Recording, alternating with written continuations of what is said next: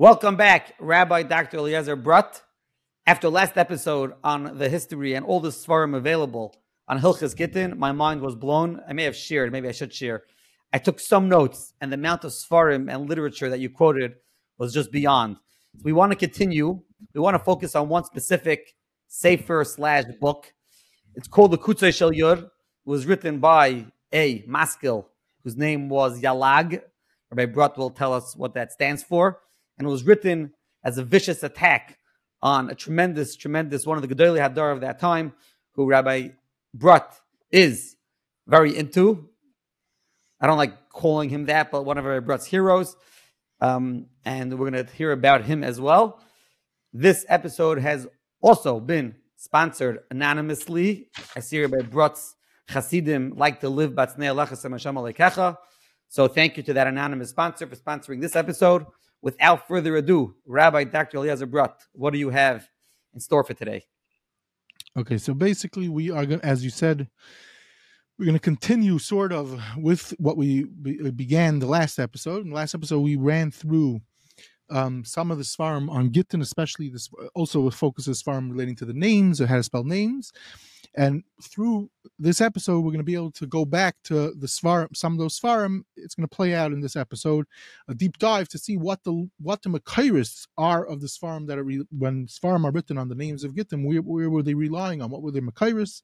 It's going to play out in this story that we're going to discuss. And basically, the story we're going to begin is we're going to say the story very briefly, and then we're going to go into all of the various pratim. The story is like this: there was a Jew um, his name was Yehuda Leib Gordon, we're going to discuss him momentarily. And basically, in 1875, he publishes for la- even though there's a better word for it, we're going to call it a poem. It's a long, long poem, but it's a story in the poem, and in the story, there's a whole story and a bunch of sub stories relating to a couple, um, two couples actually, and um, basically what happens is is that she's supposed to get a get they're waiting for a get and it comes up with the, how to spell the name hillel. It plays out in the story which will and we'll discuss exactly what it says in this poem and his what he writes as his sources for it. Um, that will be the so that that's the story. We'll and we'll discuss more about what the story is. And then after that, we'll see what he brought in his poem. Even he brings svarim that we mentioned last week, and we'll be able to see more about it, how it plays out with Hillel, what he was talking about. Okay, so let's go like this. Number one is I begin with Yalag. Yalag is a person born in Vilna in the early 1830s, and he dies in 1892. Um, Bekitzer, he beca- um, today um, at least in the film world, uh, many people have never heard of him. But in those days, he was beyond famous. So now the question is, how does he become famous? Basically, he was one of these people that wrote a lot. He wrote all types of stuff. He wrote poetry, and he wrote articles of all types in all the different newspapers, mostly in Hebrew, but also in Russian. At the time, he was a very big spokesperson. He had a lot to say. Um, today we would call him a very big. He would be similar to a very big blogger. He um, would be a blogger, tumbling about all the different things, the hot issues of the day. Now, it doesn't mean to say that he um, there were a lot of issues in those days, just like there's always issues. And he and he spoke about it very sometimes very uh, um, harshly. He was critical of a lot of different things um, that were going on in that period of time. Now, to just give a drop of background to understand is like this. He was born in Vilna, I said.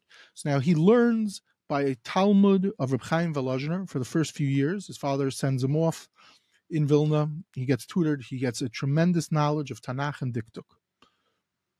Okay. Now, we know, besides for um, the various. Just to clarify, he was born Shomer Shabbos because he said he got knowledge of Tanakh and Dikduk. Yeah, yeah, yeah. Oh, yeah. I'm gonna I'm gonna explain in a second. We're gonna give exactly what, what's going on. So he's born in Vilna, as I said, and 18, in 1830s, and he is his he's from at this point. His father was from, and he gets a real from upbringing. He goes to cheder, a traditional cheder. Very good you're pointing this out. It's very very important. He goes to traditional cheder, and he and as I said, his tutor was a from very hush of a prominent Talmud of Reb Chaim that was a known tutor in the time. It seems his father at that time uh, did have a little money, so he was able to send him dafka to this tutor. And because of this, he got besides for he got a very solid early on um, education based on um, Talmidei Hagra, Chaim Volozhin, which was that, amongst other things, is to know Tanakh well. So he didn't just learn Chumash well, he learned Tanakh well, and he also learned the Hebrew language dikduk also. Not that he didn't learn anything else, but the point was this helped him give him a strong background, which we know the Gra held very strongly of um, like the Mishnah Novice, that that's where how the education system's supposed to be. You first master Tanakh before you're moving on to Gemara. So he gets this very strong background at a young age from a very prominent person at the time. Uh, uh I mean, a prominent person that knew how to um, teach Talmidim very well.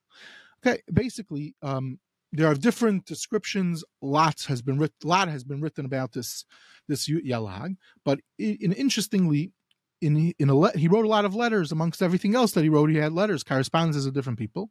So in a letter which seems to be that he's like being very pessimistic about people that write autobiographies i guess the guy asked him to give him his life history. So he in a cynical way he was a very cynical person.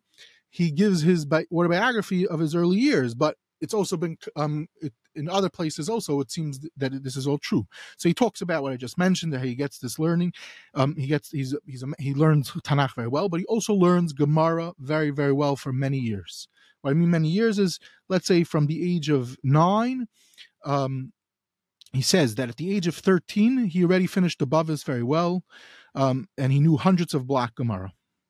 They thought he was going to be a great guy supposedly the person that raised him as a little kid met him later on in life and she saw him she and she, and he, at that time he was already a famous poet and writer and she's all upset saying we thought you're going to be a gadol and this is what you become um, you know, poet and everything. And he's like, he's all proud of himself that he became a poet and everything. Anyway, make a long story short, he has a he. What the significance over here is he has a bring upbringing in when by time he's 17, he basically has finished Shas.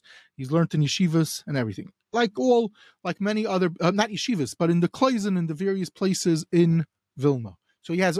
So what's important over here is that, and it's not always emphasized, is he has a real background, which a lot of times maskilim did not necessarily have real backgrounds especially um, he has a serious background in learning and that's how we, he, and he enhances it by learning other languages and everything but he knew tanakh very well and he was very good with languages and he knew he at least he learned at one point in his life shas um, and the point is, with that, he was able to use. He's using this in his various writings when he's attacked. He's a learned person. Uh, again, learned is obviously relative. He's not. A, we're not talking about that. He's Adam Gadol or going up against the Gadol, such as the person he's going up against a lot of the times is Rebbe Yosef Stern. But he's a knowledgeable person. He's not Amoritz. That's the key words. He's not Amoritz because sometimes he'll say, "Eh, what do I have to say?" So he's able to. It makes it much worse. He's an evil in a way, these type of people are much worse because they're educated, so they know how to find what to harp on, and then they could make a whole thing from that. So anyway,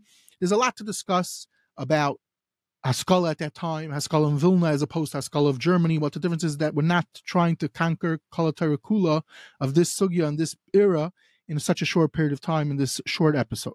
We're just trying to give a small taste. The point I'm trying to bring out is he was a learned person. That's all. Now, eventually he gets exposed to Haskalah, um, like the typical story which happened to many, many people in Lita, hiding various literatures. On, he's exposed to the earlier Maskilim in Vilna, which many of them were actually from Shemer Torah Mitzvah's people at the time, the first gener- especially the first generation of Maskilim in Vilna. He was also exposed this through a brother-in-law. His sister married a guy that was sitting and learning for a bunch of years. This guy was also learned, but he was he already had a, a Pesach. He was getting involved with these early maskilim, and they, what they were doing is they would be hiding literatures of different things under their Gemara. And the story that you always hear about is a, a typical story. Also plays out with him. Anyway, point is he gets exposed to everything, eh, but he, the difference between him and many others is he becomes famous. One of the most famous people in that period of time. For the next 50, 60 years, he's one of the people. All the newspapers, he's always getting involved with with everything. Okay, now now, when I say a poem, when he writes a poem, so you know, you think like this boring little poem. Uh, you know, sometimes when you read poems, uh, depending on your education, so you're like, okay, I don't even understand the word what this what this poet is even trying to say here. In this poet, it's very well written. It gives a very good portrayal of life at the time.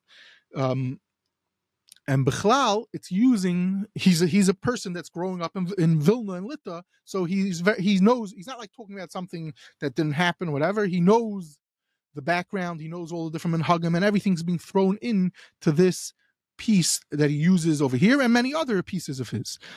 And it's not a short little poem. It, there's a version on the internet one could find. It, it if with the English translation, it's I mean obviously it's big letters, but it's many pa- it's many pages to publish. If someone wants to print out the whole story, the whole this whole poem, because it's really a story with all different things, it's it's long. And we're not going to discuss all the different aspects. There are actually books written on this, articles written on this. This has been discussed for years and years. This made it basically made him once he published this poem in 1875 in the pretty much evil, I would call it evil journal called Hashachar he he it, it's been discussed endlessly um endlessly endlessly. Now um now there's a person that devoted a lot of time wrote a book called for whom do i toil? Judah leib gordon and the crisis of russian jewry michael Stanislawski so he wrote a whole fancy book a bunch of years back mamish Dairish, everything about Gordon and all his writings he went through in Hebrew, Yiddish, and Russian also. Anyway, basically he um, talks about um, but the point is we won't get we won't read the quotes, but the point is that this poem becomes a very, very everyone's reading it. Now, and I'm going to quote more. I'm going to give you a background what the story is in a second. But the point is, he's using it to discuss life in Lita, very vivid, and he's also discussing a problem at the time, which is the plight of the woman, to, um, you know, women weren't educated at this period of time in the 1870s. So he's harping on that aspect, throwing that in, how hard it is for women, for from women, how they got to do everything. And he's also harping on, you know, her the, the, in the story, this lady, she's a she's a very special lady. She gets married to a Matsuyan at the time. Her her father wants her to marry Matsuyan, who ends up going to learn Volozhin for a few years. So everyone's like all jealous of her, and you could see from all different things he's harping on. He's trying to poke at in a cynical way, making fun of the way of life that was going on, but he's using it in, in what he calls l'shem shamayim because he's trying to bring out the plight of the lady. One of the ways that maskilim were very fond of, um, and a lot of it sparked from this poem actually is to harp on the the Shvera Sugya, which Paiskim uh, lost sleep over, and and anyone familiar with the world of Allah and the Sugya Vagunas, this is a, a, terrible situation. How to be mater agunas in all the different situations that they that they found themselves over the years.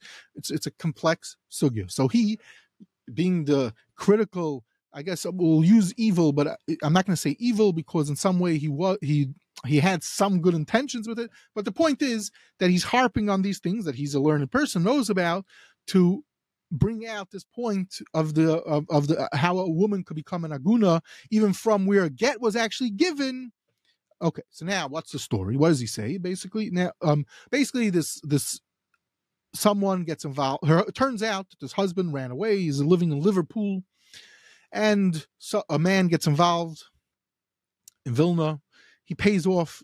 Turns out her husband's willing to give a get if she pay if he pays a few hundred a few hundred dollars. So he does that without her knowing. So again, obviously he's trying to bring out a point with that aspect. Kids are they're waiting for the get to come, and basically he and I think the point was he was going to marry. He's going to end up marrying this woman after she gets the get. He was a from Yid. They're just waiting for a get. What happens? So the way the story goes, in, as um, Yalag writes, the Rav and his Dayanim are waiting. They open up the letters to get to see the get that everything should be written properly, waiting from Liverpool. Fine, the shliach comes, and then what happens? What goes wrong? Hold on. What goes wrong is I lost the paper. Hold on. Yeah, the Bekitzer, they check and they see how the word Hillel is spelled, and it says like this: the get is Hillel is spelled without a yud. So the Dayan one dayan who's a makubal. This is how um, Yalag writes it. Makubal yodea chen hichlit al pi ha'ari. Ki hillel nichtiv chaser. That that's the right way. So she's a, it's a good get. Gama sheni. The other dayan says al pi bedek abayis. Amar kain. Also the bedek abayis says hillel is spelled with chaser over here. V'shneim gilu daitim ki aget kosher. Everything's kosher v'yosher. Ach rav vafsi hichlit ki hillel male. No. Hillel is spelled with hey yud lamed lamed. So Kidas Hazam Vasam Al Pi Shulchan Aruch. This is a, this is a line from Yalag. I'll be the Zam and the Sam. Who's the Zam and the Sam? The Yerubam v'yomer ki be'enav yifale ich shachu gashneim psak dinarach v'chein amar adaitam and he said Chaval, the get's puzzle. And the point was, this husband just died in a boat accident right before. So if this get would have been good, it would have been great. So he couldn't even go get a new get to write Hillel. I'll be this thing, tragic story, blah, blah. Okay, fine. But the point is, what's in the key thing is what a this learned maskil brings in the middle, Harizal, the Bedek Habayis, and the Zam and the Sam. Be the Shulchan Aruch. Okay, now. So we'll get um, shortly. Um, we'll get back to that. The point is that the the rabbi that he's sort of making fun of, he admitted it openly and everything was Tayyid Rabbi Yosef Zechariah Stern. So who's Rabbi Yosef Stern? That we'll discuss him briefly right now, and then we'll get back to the story of how to spell Hillel. So Rabbi Yosef Zechariah Stern, Mamish is this come out the same age. He's born the same time as Yalag, 1831, 1903. He, he lives a little longer than Yalag. And he's a great, great guy, and his father was a great guy, and his father seems to be his main rebbe. His father dies young. Anyway, he marries the daughter of Ramar Gimpel Yafi. Ramar Gimpel Yafi is one of the Talmidim of Hakim of Rabbi Yitzchak Volozhiner, and a great guy in his own right. Anyway, the Kitzer eventually he's a Rav. He gets he becomes a Rav at 20, which is not so common. But by the age of 30, he gets a stellar in Shavel, and he remains the Rav there for 40 years. It's very unheard of for a Rav to become the Rav in a, a city like Shavel. It's one of the biggest, it's a city, it's not a shtetla. And he's there for 40 years. Um, basically, he had a miserable life there. They weren't happy with him, he wasn't happy with them. But he stayed there. He, he was mamish in poverty the whole time. There's documented articles about um, how miserable it was for him over there with the salaries, the, the, various fights that he had with the different people in the Kehilas. And he was a very sick person. He, health wise, he was very, he most of the time had to be confined to his bed. Um, he wasn't able to down with the, in the, in the minyanim, giving shiurim all the time. But he was available to answer questions and he, and he definitely answered questions as we're going to see in a moment. Now, this so just first to discuss Rabbi Zechariah for a minute, and then we'll discuss some eyewitness accounts with him, and then we'll get to um, and move on. Basically, this Rabbi Zechariah Stern is beyond beyond prolific. Already at the young age, he publishes a sefer on on um, Haaretz on Shas, not on all of Shas, mostly Moed Masechtas, but I suspect he also wanted to show that he's not just a Moed guy. He throws in a, bun, um, a nice amount of material on Yavamas. This sefer is his first publication when he's very young, and um, and basically people that look at it were blown away at the time. And I'm going to explain to you why they were blown away. But just to note, Rabbi Yaakov Gesundheit, the author of the Tveres Yaakov, who we spoke about in the early in the first episode of Masechtas Gittim Bechlal, one of the great Gedolim of the time, he was not the type of person that praised people so fast. He writes, he, he speaks to him, he sees him, he says, he's blown away by his Charifus Ubekiyas Biyama Talmud, Bavli Yerushalmi, Tosefta im Kola Paiskin, the Mefarshim Kadmaya Basrai. Now, just understand, this is no exaggeration. This was a person that was a walking encyclopedia, knew everything published at the time. And you follow and you read uh, Dov Berish Meisels, a great guy in himself, worthy of his own discussion he, says, I spoke to this Rabbi Zechariah. I'm blown away by him. And it seems he had many more askamas in his Svarim, but he didn't publish them, whatever reason. Anyway, he writes on everything, literally on everything. In the so much so that uh, he, a problem that many people had in general is you could write a lot, but you need to get funding. This is a problem out of Yom. You have to find, you could write as much as you want, but you got to get funding to uh, publish what you have. So he was always looking for someone to publish to fund his materials. In the back of his chuvas, so he puts out four volumes on Archaim. He's successful in publishing it. So at back of one point, he gives a list of what he has Arus on, and he's willing to give it away for free. Whoever is willing to publish it in their own svarim. What's the topics? You have to hear this list. He goes Hagoyis al Kol Shas Bavli, Daf al Daf. That means on every page he has Arus. Yerushalmi, Mishnayis Tosefta, Bahag, then he has special long Tyrus. Then he has Yeridea, Rambam, Sefer Mitzvahs, Kaldal Chelke Shulchan Aruch. He has then he has a chibur about halachas that are important for paiskim. Then he has ha'arus on all of Medrash, Medrash Rabbah, Tanchuma, Shachar Toiv, Tehillim, Mishlei, Medrash Shmuel, Psikta, Rev Tuvia, Medrash Tadshe, Tandi Belio, Lambez Midas, and the Aruch. This is all him talking. Then he says, I have a chibur on Sugyas Uklali Shas. And in this, I have a whole chibur about the Shemes Tanoi Vamaram, more than 160 names that I got from all different places in Shas to answer up all types of steers. Besides all this, I have a chibur gadol on all of Tanakh. Al. I have Haggais on the Moreh Nevuchim Ikrim Chavis Alvavas, the Bechinas Oilam, and other Svarim. I have Haggais on the Sefer Chasidim, Mifra Plinim, Shir, Shimon. You get the point. Piyutim, Kachim, Tyra, Shem Agdoilim, whatever you want. But Kitzer, this guy has Ha'aris and Tyra on everything. Now, so you'll say he's exaggerating. Let me tell you, my friend, you spend five minutes with any two pages in any of his svarim, and you will see something you never saw in your life before. What he's bringing the literature from literally everywhere in Kala Kula. he knows everything. He knows Askal literature also. He knows every newspaper article at the time. It's like he read an article, he was able to quote it. The stories go that when the Meicher Svarim would come um, to sell Svarim in Shavel, so sometimes he would look at a safer and then he would go to the guy, here's the money. So he say, okay, here, take the safer. He goes, no, no, I finished the safer. I don't need the safer, but I but I read your safer, so I have to pay you money for it. And uh, this happened not once, not twice, and you could see it's clear that he had a, a complete total recall from his stuff. It seems at one point there was a fire and the fire destroyed a lot of his stuff. He rewrote it. Now, a lot of it, Baruch Hashem, survived, and it's in different places. But Mechon Yerushalayim, we have to give them unbelievable credit. Many years ago, and this Tshuva Sefer is going to play significant to our story. They published from he publishes only Dal Chalakim on Archaim. What about the rest of Shulchan Aruch? So, Even HaEzer, Mechon Yerushalayim published many years ago. What are these Tshuvas called? Tshuva Zecher Yehosef.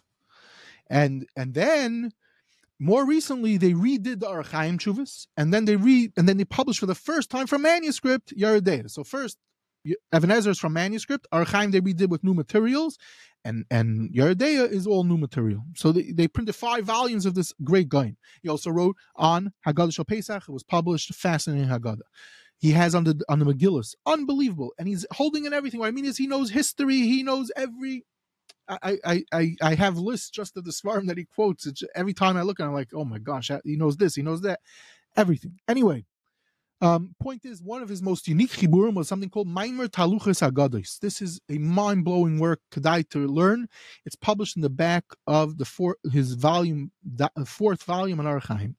For some reason, Mechon Yerushalayim didn't want to reprint it. I, I, suspect there's a few reasons behind it. I actually spoke to them trying to get them to to do it. Maybe they would do it in the end, they don't think they're going to do it. It's a lot of time to do. I have a chaloim to do such a thing, but my chaloim is a greater chaloim.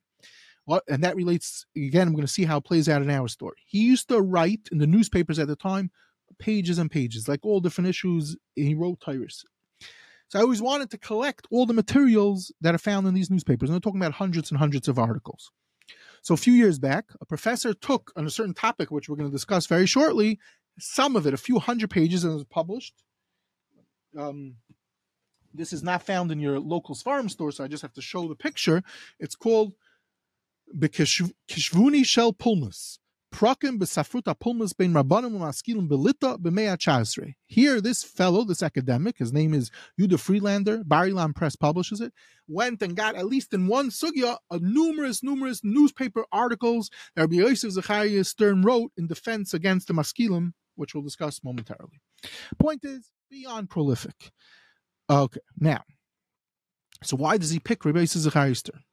So this is um, a question which Halavai we had a great answer. It seems he knew him, he didn't like him.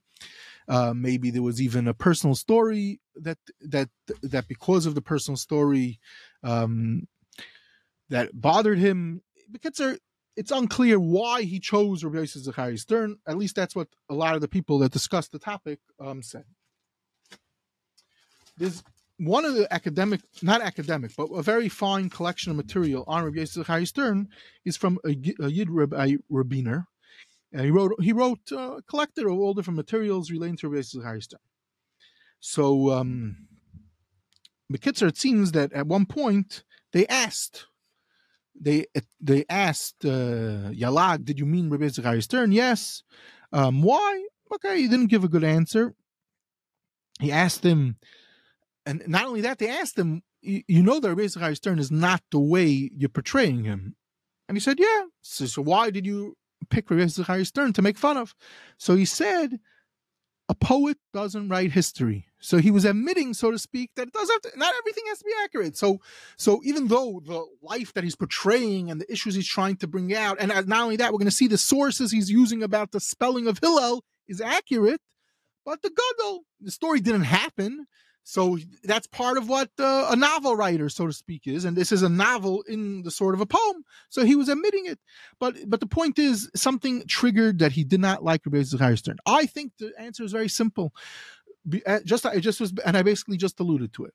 Rabbi Zechariah Stern was was one of the gedolim. In see, there's different approaches how to deal with evil people with maskilim. And when I mean these maskilim, I'm going to explain to you why they're evil. Some of these maskilim, especially at this time, they wrote in the newspapers. The newspapers was becoming a very big thing at this period of time, and they would attack Yiddishkeit openly, viciously. Now, who's reading newspapers? Everyone. You say they're the blogs of those days. So these maskilim would take, some of them were learned, they would take certain things and they would write you know, a few different pieces. And now, if you have a regular Joe Schmo with not a proper learning or not a, you know, he reads this article, he doesn't know that this guy might be making up something or who knows what, and he could get it, it could cause tremendous. Um, the the fallout could be terrible. So there's different approaches. So sometimes you'll find that don't say we don't say anything, we don't get involved, we're not going to help anything anyway. You do. At that time, the Gedolim, many Gedolim felt yes to answer them and there was an attack in those years, starting in 1869. One of the great maskilim at that time. Um, when I say great, I don't mean that he was a great person. He was just a famous maskil. Also, someone that was originally yeshiva trained, but I don't think he was anything close to as good as Gordon. But also vicious person. His name is Moshe Lilienblum. And Moshe Lilienblum literally sits and attacks Shulchan Aruch and Halacha with tons of examples for pages and pages in newspapers. So the rabbi said, "No, no, no, no, no. We're going to respond. Who was one of the main people that responded to this fight, Rabbi Yosef Zechariah Stern. And he vi- answers him viciously. Now, the problem is that if you see how Rabbi Zechariah Stern writes and you're a regular Amoritz, you're not going to really understand Rabbi Zechariah Stern's answer because he's just throwing Kala, Taira, Kula all over the place. Lilienblum understood but and the intellectuals understood, but the maskil, the, the regular Joe Schmo who's reading it, he's like, look, the rabbis were attacked about this minig that it's baloney or whatever, which is a lot of times what happens when the when the uneducated read get involved in the playing field, so it becomes the mikvanayis and the the tumult in the shul, and the rabbi doesn't know what he's talking about. Anyway, so it gets to the rabbi, the rabbanim at the time got involved and they wrote major responses, and, and I think that was one of the reasons he was really picking on him. Now, but it happens to be that Yalag wrote a ton and he attacked plenty of rabbanim, and what he attacked he attacked the Zechariah Stern in another place and he has in this in one of his essays he attacks a bunch of rabbanim and he gives a bunch of different stories and different things bothered him. Lamashal, there was a there's a whole deal about Kitnius. Kitnius always played out in Klal Yisrael, but there were times that literally people didn't have what to eat, and still certain rabbanim were very machmir about it for whatever reasons. This is a very complex sugya which is worthy to go through a different time. He was very he was fire against in certain periods of time people were bamish dying, so he would write in the press, and he wasn't the only maskil. They really led battles fighting what's going on at the time. Okay, anyway, make long story short, so this Rabbi Yisachai Stern is this um, um, this tremendous guy in Olam, um, and sadly, um, what's his name? Yalag decides to pick on him in this thing that basically becomes very famous with him. Now, I'm just going to quote three three um, sources about this, and then we'll get into how to spell Hillel, Hillel to go further into the story. So, first of all, Lamashal, um, um, the Sridei Esh, he has a piece, a beautiful piece somewhere in um, one of his articles where he talks about, he says, Lamaisa, Rabbi Yosef Zechariah Stern, who won out? He says, Pashat, who's more famous today? No one knows who Yalag is. Whereas Rabbi Yosef Zechariah Stern, Goin Nifla, he, everyone knows, you look at his Svarim, Adayoim, he's the man, and Yalag, no one heard of, no one's Isaac in him today, which is true pretty much. I'm saying if you take a poll, not that many people know who Yalag is. Okay, that's number one. Number two is is that fascinating encounter, and this gives a little just. Um, I'm just quoting it because it gives a little bit about um, a live account of Rebbe Stern, and there are many, but this one is like this. There's a Yid Ben Dinur. We're not going to get into him, but he learned in Telz basically, and then he becomes he goes off and he becomes a, a professor in Hebrew University. Kitzer, when he's leaving Telz on the way, so in those days they would go visit Gedolim on the way, you know, just to see. So he goes with his brother to visit and they pop in by Rabbi Yitzchak Stern. I told you Rabbi Yitzchak Stern was a yid that was sick and he didn't really speak to people. He barely down with minion and everything, but they decided they're going to get in and he told the people around him, please let us in to see Rabbi Yitzchak Stern. And Lamaisa, it seems he, they caught him in a good mood. Where are you coming from? He says, from Telz. So he goes, okay, what shir did he learn? So he says, so he says to them, so what did you learn there? What did you learn? Did you learn any Gemara? Obviously, he's making fun of because, um, okay, now, then he says, "How many gemaras did? How much? How many blot did you learn in your life?" He's obviously making fun of because it's known yeshiva bachrim. A lot of times they learn more be'iyun. So, so they said, no, we learned a lot. Now he didn't want to say that he learned a lot. It happens to be Ben Zion Dinur learned a crazy amount, over a thousand blot, but he did not want to discuss that. I guess possibly he was scared is that maybe Zechariah is going to start to faher. Anyway, um, Kitzer, they have a whole conversation and they start talking lumdis, and then he asks him, "Do you look at all in the Mesoras Hashas when you're learning?" Um, um, then it somehow comes up, "Do you learn the Darim? Did you learn the Darim with the Ran?" Okay, the whole time, and and, and he he makes fun of them again for being Isaac Alan Dixais. Anyway, but they said um, he ends up um, they end up talking a lot and learning. He's very happy with them, and the point was that the, the people around him were very impressed. He said Rabbi Yitzchak Stern was usually very sick and he's very schwach, but he felt he wanted to give chizuk to these yeshiva bachram. So he was in a good mood and they had a great time. They had a great conversation and it had a major impact on this Ben Zion Dinur. And so much so, he said that when he read the Kutzo Shel Yud of Yalag, he felt very bad because he saw Rabbi Yitzchak Stern live and he saw that it's mamish not true at all. Rabbi Yitzchak Stern is not that rough. But we're going to see soon how far baloney Yalag was in this prat with Rabbi Yisrael. Okay, I guess we'll, one last prat about this with um with uh, with with the Kutzo Shel Yud is I mentioned already a few times that I was able to publish a work collected all the writings of a Yid Moshe Reines, the son of Rabbi Yitzchak who died sadly at the age of twenty. I, I spent time and I published, collected his many writings. This young 20 year old wrote, you could see this amount of material and more by the time he was 20. I collected it from all over, all over the world, different places, stuff that was published in newspapers and uh, letters that were in different archives. Anyway, Bekitzer, he writes, he also was very busy dealing with the, the clash of Haskalah. any good from Haskalah, bad from Haskalah, not for now. And he writes also that even though the Kutzo Shel Yud, it hurts when you read it, but there's a lot of fascinating information in, in the Kutzo Shel Yud. And he actually has letters with Gordon, which I published here that I found. And in these letters, sorry, in these letters, he um you could see that already at that time there's a Saif Yamav of Gordon, which he's, he's it sounds like he's not from, but he says in Deus we might be similar, but Avada not in Frumkeit. Uh, um, Reines is writing about himself that I, I'm makbid on Kol Tag of Shulchan Aruch. Okay, anyway, um, okay, so now, so for, so we've given some type of very rough um, portrait portrait of these two figures. Obviously, there's a lot behind him, a lot to discuss more, but we're not trying to do Kal Tarakula al Regalachas, as I said already. So now what is that I'm trying to do is the story. What what's the sources for I said he quotes uh, Rizal, the Bedek HaBayis, the Zam, and the Sam. What's the sources for um, Yalag in this poem? Okay.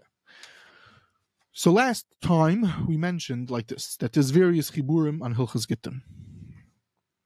So if one opens up the Shulchan Aruch and you want to know how do you spell Hillel, so it says like this: it's often a sif chavches and simon kuf chav tes.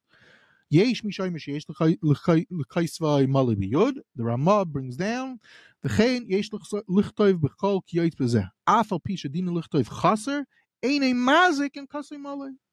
Okay, so it sounds like from the Ramah you could here either way. And uh, brings down a Yesh Misha that you should write it with you should write it Mali. Now, everyone knows when you want to learn the Mechaber, what do you do? You open up the Beis Yosef. It says in Beis Yosef, he says Matzasi Kasov. I found the Yesh the Kaisvei Mali Biyod. Even though the Besefer Shaiftim, it says in Pasik Avdun ben Hillel, and it says over there in the Mesorah, it says it's the lashon is like this: "I'm a serious kasser sham less chaser, mashma shemidina yesh liyos male adkan. So he's bringing down a source, and what's the source? So turns out, last week, and I'm going to explain what it says in this source also. Um, I'm not just going to read it we last week we said Hilchas Gittin, the father of Hilchas Gittin, so to speak, of these type of pratim was a Yid Rabbi Yaakov Margolis. The Ramah based a lot of his material off the Sefer, quoting even quoting summations at the end of in Hilchas Gittin, uh, calling it the Seder Haged of Rabbi Yaakov Margolis, and this is the go-to Sefer for, for the starting point in all the Svarim. Now, does the Beis Yosef have the Sefer? It seems pretty much that he does not. Somehow he had this piece. Wash date over here, so it says Hillel in the Sefer. You, you spell it Hillel. Now the Sefer Seder Haget, Rabbi Yaakov Margolis, had another part, Yam Shel Shlomo, and over there there's a Haggah, and the is quoted from the Maril. And it goes like this. How do you spell Hillel? Male or Chaser? Dining with a Yud, without a Yud. So so now this gets to the heart of the topic that we're talking about. How does any Paisik in those days, how did they le- know how to spell something? Right now we have often a machlaikas here in Shulchan Aruch, right? The the Beis Yosef says yesh yud. Okay, so what do you do? So obviously we have a book called Tanakh. So we open up our Tanakh to see if we could find anywhere where it says Hillel. So we find there's a pasuk in Shaftim, Parak Yud Beis, pasuk Yud Gimel, and then again in pasuk Tesvav. It says, "Vayishbad Achav of Israel, Avgoin ben Hillel." How is it spelled? So you open up your standard thing. It says Hillel Chaser. So what happens? Maril says the Maril brings down. It says b'shem the Maril in this Hagah from Yaakov Margolis. B'sefer Shayt Matzina Hillel Biloyud Chaser. Okay, great. So that's how you would say you should spell it always chaser, often a passing and shaiftim. What more do you need? But there's a thing called the Mesorah. Okay? This causes problems, and because of that, all Hillels should be spelled with a yud. This pasuk and shaiftim is chaser. Obviously, what am I talking about? Mesorah. What, what, what, what's happens? I'm saying Chinese. I'm going to get to this and ex- explain this more in a second. So basically, what comes out from this Rabbi Yaakov Margolis, how would you spell Hillel based on this Maril? Male. Then he goes on and says like this: Remez Hillel b'soif achumish Moshe le'nei kol Yisrael. How do we? There's a remez how to spell Hillel from the end of the Torah. What was, it say at the end of the Torah le'nei kol Yisrael. Soif tevois Hillel b'yud. Wow. Um, also, it says El Mul Pnei Amanoira Yiru Shivas Aneris Saif Tevais Hillel Biyud. Kiloimar Halacha Kibeis Hillel. Umkanvelech Mais Lo Reading Halacha Hillel Male Biyud. So you're seeing that there's there's one raya is based on the Mesorah, which we're going to explain what that means in a second. Another raya is these funny type of ramazim that a litvak would say, this is what you hear at a Hasidic this is going to be the way you're going to pass going to get, how to spell a get. Very strange. Okay. We open up, um, but the point is, as I state in Rabbi Margolis. I'm sure those who are learning Daf Yomi may have heard the whole source for 12 lines in a get comes from like Tosfos on the first daf in Masechtas Gittin, in the 12 lines. Get is Gematria 12. Tosfos has another pshat. It's the amount of space between all the Chamisha Kumshay Torah, how they're separated, besides with Dvarim, four lines between the three separations is 12. So, correct. We see yeah. this connection already. And right, get. but the shaila is, is it, are you the shaila which also plays out over there? Is it going to passel the get? Over here, we're seeing that Paiskim are going to go ad klikach to passel a get that's spelled a little wrong because of such a type of thing. Okay, now 100. percent It's fascinating. Now, now the Beis Yosef so we said the Beis Yosef brings down Matzasi Kasif. So it's a Maril.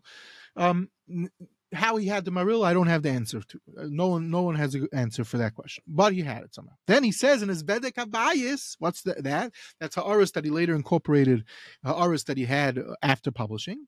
Ain't Dvarim nearly. It's wrong. The Adrab, Misham Raya, the Hachi Purusha, less Hillel b'mikra kim zeh, vaydi shehu chaser v'kam.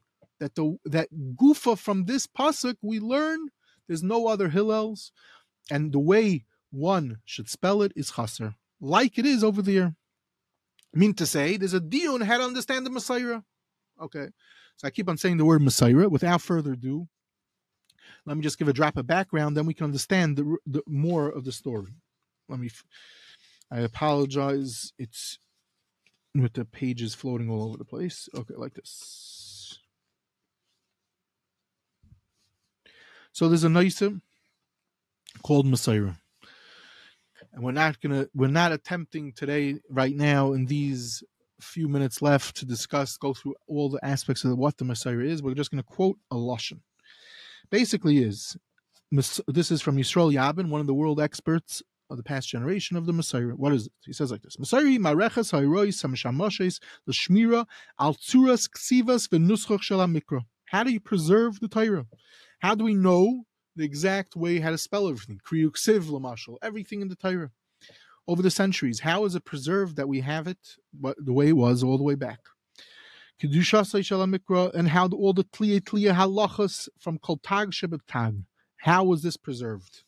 The answer is through the Mesorah. It was a special listing, and they would tell us, let's say Hillel, how to spell Hillel, and many such things. David is David with a Yud.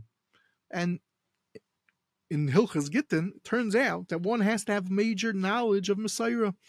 And that's the way if you you if if the word has it in the Mesorah, you find it in Tanakh. You have to obviously know Tanakh.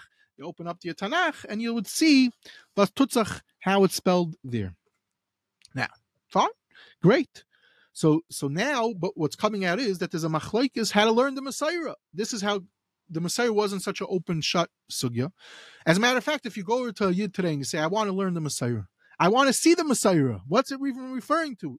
Not so easy. You're not going to be able to get a good answer to that question. And we're not. We're going to discuss a little bit about this, but um, we're not going to have a good answer for that now. That's its own separate episodes, not nigga. But the point is over here, you're seeing right away that the way Rabbi Yaakov Margolis is bringing down B'Shem the Maril, one way how to understand the Mesorah, and the Beis is coming out a completely different way how to understand this two words in the Mesorah. Do and what's coming out is that do we learn from the Mesorah you spell Hillel Chaser or Male? That's how um, schwer it is in these two words. It could go either way. Fine. Make a long story short, there's a lot to say. Um, as I said, a lot of Ramazim. Now let's look at the the Marshal Mashal. So we said the Yam Shel Shlomo is published later on, so it couldn't play a role at this time, but actually here it does. He says like this. He says, on one hand, I find Hillel Mali. Another place it says Hillel Chaser. And then he brings Sefer Shaiftim. And he says, then he says like this, maybe you'll tell me you could bring a raya from the Gemaras, how it spells Hillel, and we'll get back to that also. He says, no, you can't bring a raya from Tfus. Okay, we'll discuss that more soon. Then he brings down this whole discussion that we brought down from Yaakov Margolis. He has it from a Maril, um, how to learn the pshat in the in the um in the Mesorah relating to Parsha Shaiftim. Uh, sorry, Shaiftim in the Navi. Okay, and he and he also rather brings down the other Ramazan that we said that I said some some cynic would say it sounds like Hasidic Shatayr. Okay, so Maharshal is also bringing it down. Fine. Anyways, Bekitzer, as you go through all the Paiskim, you'll see everyone's bringing this down.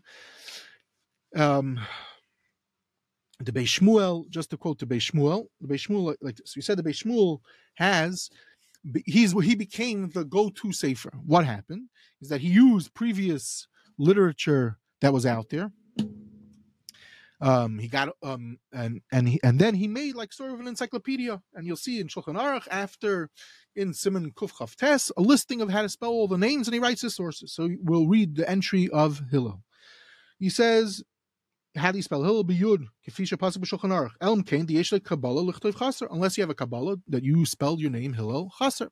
Then he says ubes sefer shemais kasav diyesh lichtov chaser. The sefer shemais says you should write a chaser. Vehevi raya midiveari. Shekasav Hillel yom side Rosh Rabbeinu v'shneim ba b'yachtav b'bei shemais shalayim bei seheim whatever. These are above my pay grade. Um, and Kitzer, he somehow has some Kabbalistic thing from the Arizal, and basically he says you should write it chaser. Then he brings down that the Marit says like this, the and the Beis Yosef and Bedek HaBayis, and then he says Azoi. This is the Beis Shmuel. Hazam vas ubetaz pasku kipsak shulchan aruch the yeshluch flev male v'chein iker gam b'mavata hukilu hayamale. So he says.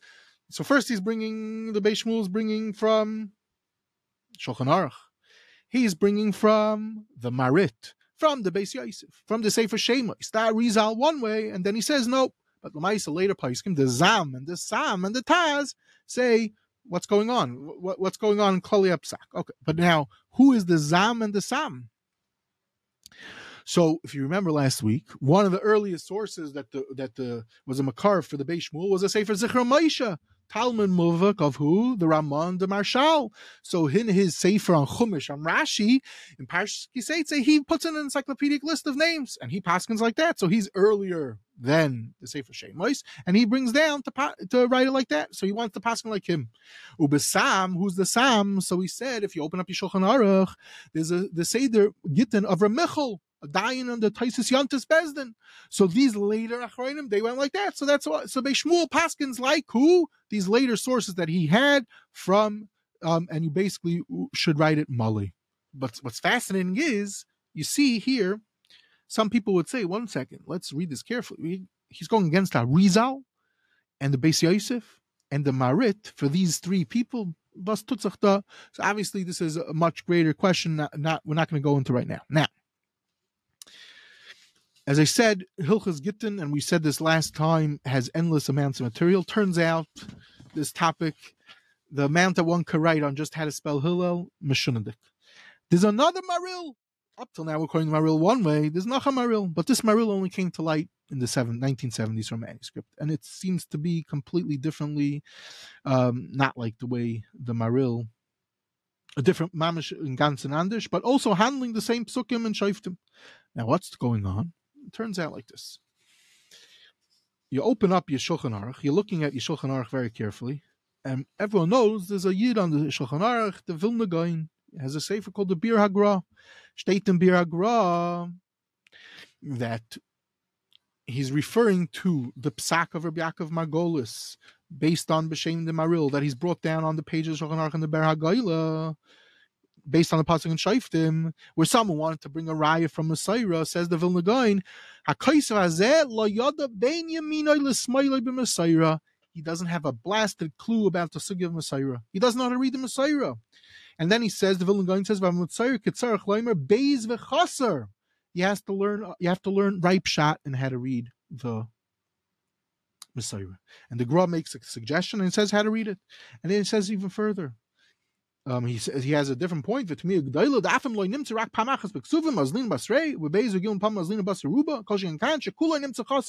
always chaser. And then he says, Okay. Basically, the Vilna Gaon says, like the like the psak of who? The Bedek which was, you got to understand how to read the, you're reading the Mesorah wrong, and what? It's chaser. Now then, the Vilna Gaon, what makes the Vilna Gaon the Vilna Gaon? He says like this: When Mesorah Ketana in Tehillim Yud Chaf, it talks about Hillel also, and over there we see Taka that Hillel is spelled Chaser. What what does this mean? So I said you have to have a vast knowledge of Tanakh. So you open up your Tehillim Perik Yud Pasuk Gimel. Over there it says Kilo Rasha, and over there Taka the Mesorah it says that that's how it's spelled with a Hillel with Chaser. So this is the Psak of Vilna Gaon. So you see here the Vilna Gaon. Not first of all, he's saying a very sharp thing. You have to know how to read the Targ the Mesorah. Vilna saying, "I do." He's suggesting that there's a mistake. It happens to be if you'll open up your work wherever work you have. So I was using my um, 15 from the 1500s, where the first uh, place where the Mesorah was published. There's nothing in Shaiftim there. So it's interesting over here. This whole deal of how to spell Hillel about Shaiftim that the Pais can bring him down in our Mesorah, as far as we have from printed, doesn't even exist. Anyway, fine. But the Vilna says, but we have a Mesorah Tana. Also, this uh, relates the same as the same type of Chibur as Mesorah Gdoila, whatever, not getting into differences. And over there it says often in Tehillim that it's spelled Hillel Chaser. Okay obviously there's two other psukim. There's a pasuk in Yeshayo, there's a pasuk in Zechariah where Hillel spelled with the yud. Okay, we're not, as I said, I'm not going into over here. There's a fascinating Mount of Marmakaimis. There's the um, there's a beautiful piece in the Get Pasha. There's a fascinating. I said the Maril. There's a Rabbi Yaakov Emden. I I can't. I have Rachmanus on everyone, but I can't list out everything. Okay, so now uh, I just want to deep. Uh, so now we're gonna go back to explaining Yalag a few more um and to get closer to the end. And it's like this. So now we understand when he's talking about the Arizal. We know the Beis Shmuel brought in the Arizal. Where's the source of the Arizal from the Beis Shmuel? We're going to discuss in a minute. The Bedek HaBayis. Now we know, and now we know what the Rosh Teva Zam Vasam is. The Zam is the Zikr Moshe, and the Sam is the Sefer Seder Gittin of Reb Michal, Seder Michal. Okay, so basically, we identified who Yalag was referring to in this poem of his, in this Svarim on Hilchas Gittin that he's referring to. And Amir Tashem, um, time has run out. So we have Rachmanis. We're just going to uh, clarify briefly a few points related to this in the next episode. And to, to conclude with what Rabbi Yosef Zechariah Stern held about this topic, because we're going to see how full of baloney Yalag was really. Okay. Okay. Thank you very much, Rabbi Dr. Eliezer Brodt. That was a fascinating episode teaching us about people, good people, lahavdil, bad people in previous generations, and we're looking forward to more on the next episode. And the new Sefer, what's going to the new Sefer? We'll do that in the next episode. Amir Hashem. Amir Hashem, because it relates to the what we're going to talk about. Okay, looking forward to part two on Yalag and Lahavdil Yosef Zechariah Stern.